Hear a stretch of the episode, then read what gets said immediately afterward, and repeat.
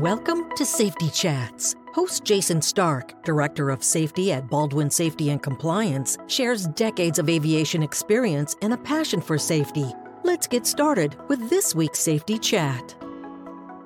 Hello, everybody. Welcome to the Baldwin Safety Chat podcast. You know, this is the pod where we talk about anything safety management, organizational excellence, just ways that we could possibly be a little bit more effective at our jobs. For those that are new here, welcome. I hope you enjoy the podcast. For my repeat offenders, thank you for coming back. Always great to have you around. And thank you for tuning in. Now, depending on when you're listening to it, at least for me right now, we're getting to that point of the year. We're about to flip from 2023 to 2024. Truth be told, down here in Southeast Texas, a little chilly. I don't know where you are, probably relatively chilly. Uh, my friends up north, it's probably a heat wave down here. We are seeing signs that we're heading into the January, February, you know, the, the coldest part of the year. But with this time of year, a lot of people reflect on what they call resolutions, right? New Year's resolutions. And we've heard all things about them. They're good or they never work. And truth be told, we do see a lot of people that they go in with really good intentions. They maybe hit the resolution pretty hard for a couple weeks and then things just kind of fizzle out after that. We're going to turn back to that old idea in terms of safety management. It's actually really important. This is a good time of year because this is when we're setting our own objectives and talk a little bit about the objectives, understanding what safety performance objectives are, things way that you can set good ones and monitoring them. And hopefully we can learn a little bit about things we should be doing in the safety management system. But getting back into what we're doing now as people, this time of year. We'll look at ways that we're saying, okay, we're starting like with a clean slate, going into a new year. Let's go ahead and establish some objective or some goal that can make us better this year. And one of them that comes to mind that a lot of people do is like losing weight or getting healthier. That seems to be a very popular one, right? And it should we should always try to be healthier as we go on as we age and we go into the new year. One example is people said an objective. Well, I'd like to lose 20 pounds by 1 January of the following year. So in this case, 2025. And so they'll put that on their objective. They'll write it down, maybe put it in some fancy software program and track it. Well, the problem is that the weight, losing weight would be considered an outcome, right? It's something that it's happening to your body. It's something that unless you do something, it's not going to move itself. And that's the point. So we can't say, we're going to lose 20 pounds. And for us that like data, we can put a graph and track our weight every day or every week and hope that moves itself without us doing anything, without us actually changing our habits, changing our environment, doing something. So when we have objectives just like this, like I'd like to lose 20 pounds, it is very wise to say, okay, what do I need to do? What can I do that can influence or that can affect that weight loss. So we can start setting up other objectives that we can do. So we might say, I'd like to set an objective, but I would like to maintain an average of going to the gym three to four times a week. Now that's what we can measure. Absolutely. We can sit there and see how many times we go to the gym across maybe a month and say, is it average three to four times? Fantastic. That's, that's one thing we can do. Second thing I'm going to do is to track what I put in my mouth because that, that is actually a very effective way to maintain a weight or to lose weight is to track actually going into your mouth so that you have a good idea of, you know, the number of calories or for some of you that really like to break it down into macros, protein, fat, and carbohydrates. My point is that we, as far as that's objective, I would like to track on average five times per week of what I am eating. And furthermore, on that objective, I'd like to be at or within 5% of my target calories or my target macros when tracking. So these are things that we can measure against our objective and then see how it impacts our outcome objective as it would be our weight. So chances are, and I'm not a nutritionist or a doctor, but chances are, see this from personal experience, that if you meet the objectives that have been proven to promote weight loss exercise and proper nutrition, then you we'll see an impact on the scale. So as you're hitting your objectives on the things that are proven to be effective for weight loss, you will see that you are closing in on your weight objective. Now, the one thing I want to point out that kind of dovetails, I guess would be the best word, off of what I was just talking about is a quote from Anthony Lewis in his book, Change the Way You Think. But what he said is that things that torture us and the negative patterns that follow us and the reasons we have to keep making resolutions year after year is that we are not making the shift. We are trying to shift other things. So what that's saying in personal context is that we need to do the work. We are expecting our environment to change. We are expecting other things to get into line to what we need, but we need to affect the change. And so when we look at the organization, when they establish an objective, we have to be careful that the organization isn't making the shift it needs to obtain these objectives. That we're putting our focus in things that we necessarily can't control and not focusing on the things that we cannot control. That in mind, let's dive into the organization's safety performance objectives. And again, let's look at what the safety performance objectives are because probably a good time to review them if you haven't, or look at establishing new ones if need be. And when we talk about safety performance objectives, we're talking about the specific things that can move the needle positively in terms of safety. We see a lot of organizations, they'll have their safety performance objective or their safety goal. It'll say, we want to improve safety in the organization. Well, wonderful. Well, everybody loves to do that, right? We like to see a heightened or increased level of safety or safety capacity in the organization. Great. Well, what does that look like? And what is it that you're actually doing to do that, whatever that looks like? So we have to be careful of these very, very high level, lofty statements that really aren't goals. Because if you can't affect them, and if you can't do something towards it, it becomes more of a wish than an actual an objective. Our safety performance objective should be something that we can measure. It's something that is discrete and not vague. It's something that we should, based on the resources we have, that we can sure we should be able to attain. It probably should be something that we don't let go on forever. That we can say, by this date, we would like to have this done. And then importantly, it should be something that is rewarded in terms of safety. Again, going back to that idea, something that can move the needle on safety. So it delves right into how do we set these safety performance objectives? I really don't want to get into this difference between process based and outcome based objectives. If you are a Baldwin user, there was a video called Focus on Feature about setting objectives in the system, and that it delves nicely into how the difference between performance based and process based objectives.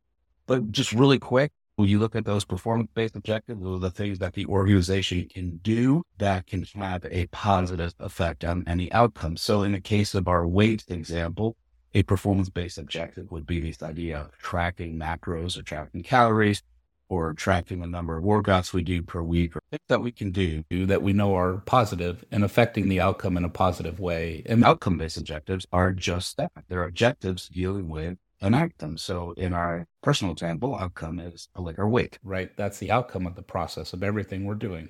We have the outcome being the weight in that example, but but that's not as far as I want to go into that. We're setting effective objectives, we have to look at something specific, something that we know will have a positive outcome. So in our personal example, we know that going to the gym, you know, three to four times a week will be beneficial. So we set an objective. So that's specific, right?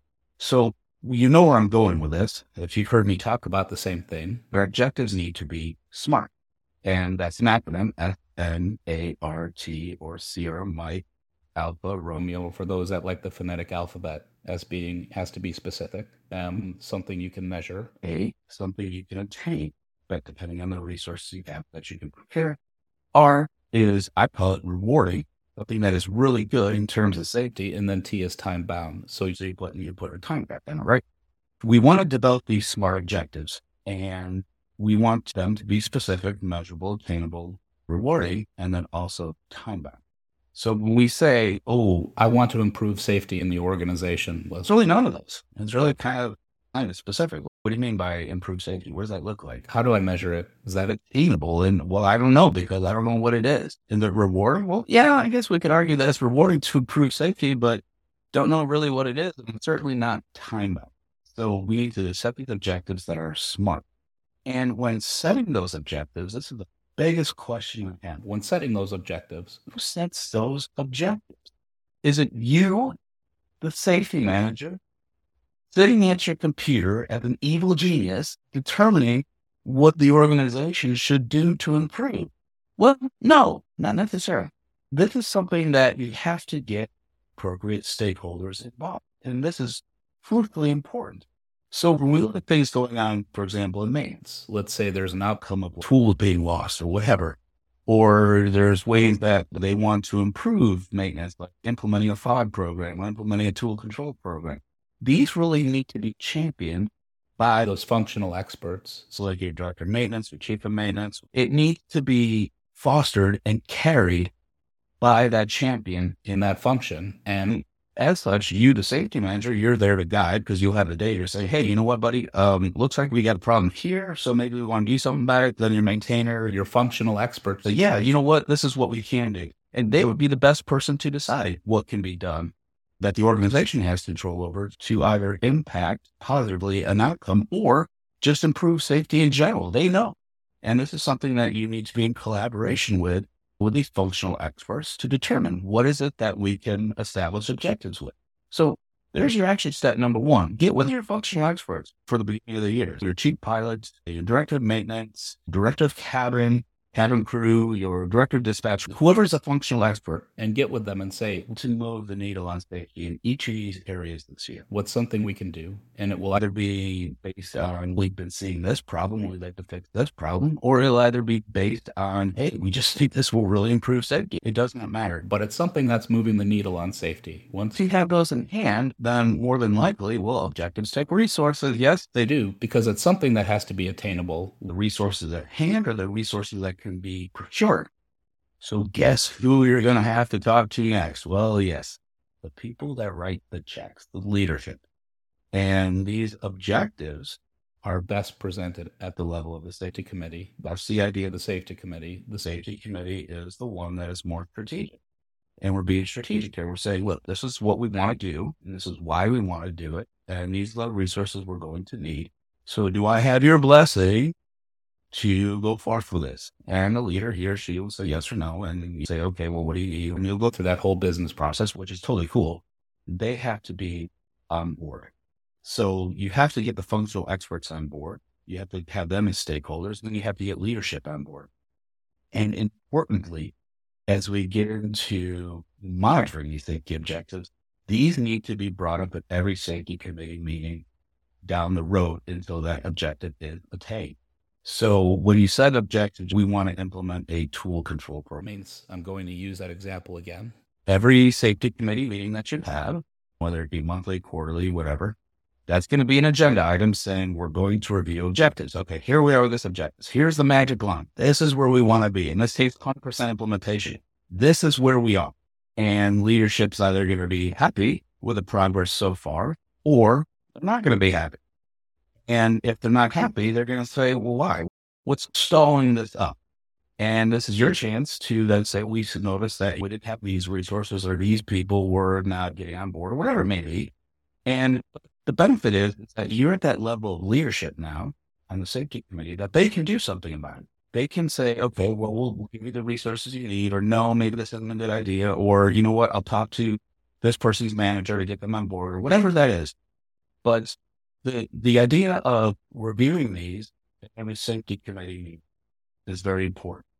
So you're going to review the progress on your objectives. Earlier about if you have people in the organization that are reticent to make these changes for these objectives.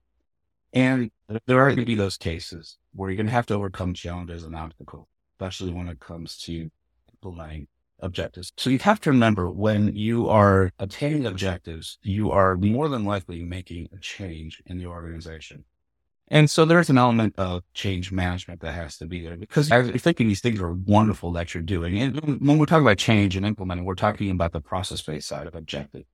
So when we're implementing new procedures and policies or campaigns or whatever it is we're doing, or even training to that extent to meet an objective, we have to understand that we're, we're changing the organization probably for, for the better. That's what we hope. But we also have to understand what that change is going to do in terms of other processes and procedures and, and facilities within your organization. And so that's a discussion for another time. Wouldn't really dwell on that right now. But with any change, you're going to have you're going to have resistance because we have an inertia, a cultural inertia in the organization. And when we go against that, obviously there's going to be a little bit of friction.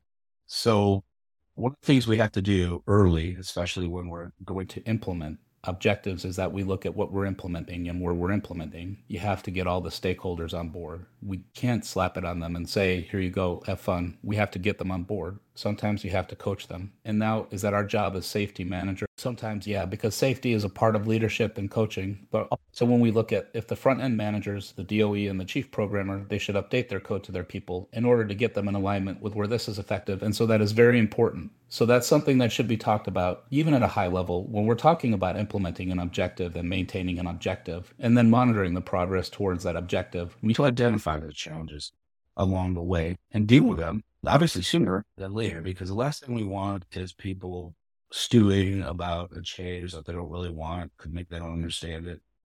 So as we're implementing these objectives, we need to be very aware of challenges and obstacles. We need to communicate and, and we need to communicate that progress. And that is so rewarding just in general. So for those that are Baldwin users, this is totally easy.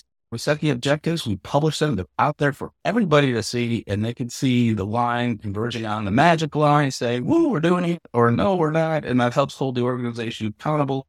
If you're not a Baldwin user, this is something you can do on any platform, anywhere. You can show it is important to put that data out there. This is our objective. This is what we're doing.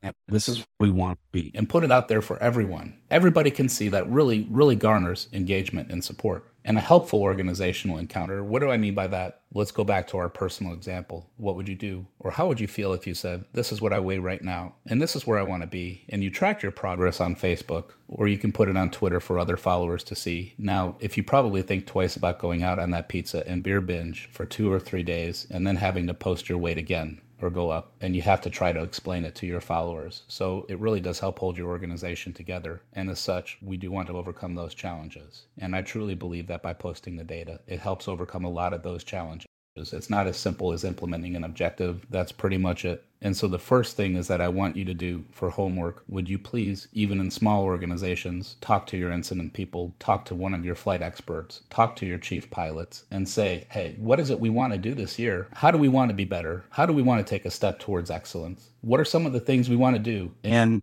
ask them another question too Is there something going on that you're not too happy about. Now, you shouldn't be monitoring risk controls, which is a whole different discussion. But you might want to ask them, hey, is there something going on that you know what you're not happy about, or you're seeing a trend in something that maybe you want to change? Or, like I said, as we started with, you just want to do something really cool and make the organization better. So that's step one. Step two then is working with this expert and say, okay, what does this objective look like? And what can we measure to see that we're making progress? Step three, take it to leadership. So, okay, this is what we want to do. This is why we want to do it because be totally awesome. It'll help make safety better in the organization. And it will make us take another step towards organizational excellence. We're going to need resources. We're going to need to lay down for our leadership to the resource there to allow for the resources. And that's in the safety policy, right? That they will provide the resources needed to improve safety in the organization. That is one of their commitments. Step five, cover the progress towards your objective every single safety committee meeting until you make the objective. Once you make the objective, pat yourself on the back. You may still want to monitor if you want, or we can go on to the next. And then step six, identify challenges and barriers to those objectives and implementing those objectives. Coach them through it and help them understand, communicate, communicate, communicate. It's probably one of the best things you can do so, six steps for you to think about as we go into this next year. This is one that I thought we could just start the year off fresh. We can say we're going to start, we're going to put some good safety objectives in there. We're going to move the needle on safety. And like I said, take another step towards that organizational excellence. So, thank you all Thank you so much for tuning in. I hope this was useful. If you have any questions or something you would like to have talked about out here, shoot me an email or call me or text me. If you like this podcast, please hit that button that's on the screen. But again, thank you all for what you do out there. And I'm really hoping you have a successful, productive, and safe 2024. Stay safe. This podcast is brought to you by Baldwin Safety and Compliance, the leader in safety management for the transportation industry. Since 2004, Baldwin has been providing state of the art solutions and 24 7 support to the aviation and transportation industries. Baldwin's clients include all sizes and types of transportation operators. Baldwin provides safety and related business services to commercial and non commercial transportation operators, medical transporters, FBOs, MROs, airports, flight schools, UAS operators, firefighters, OEMs, ground transport operators, and others. Visit baldwinsms.com to discover how Baldwin can enhance your organization's safety program.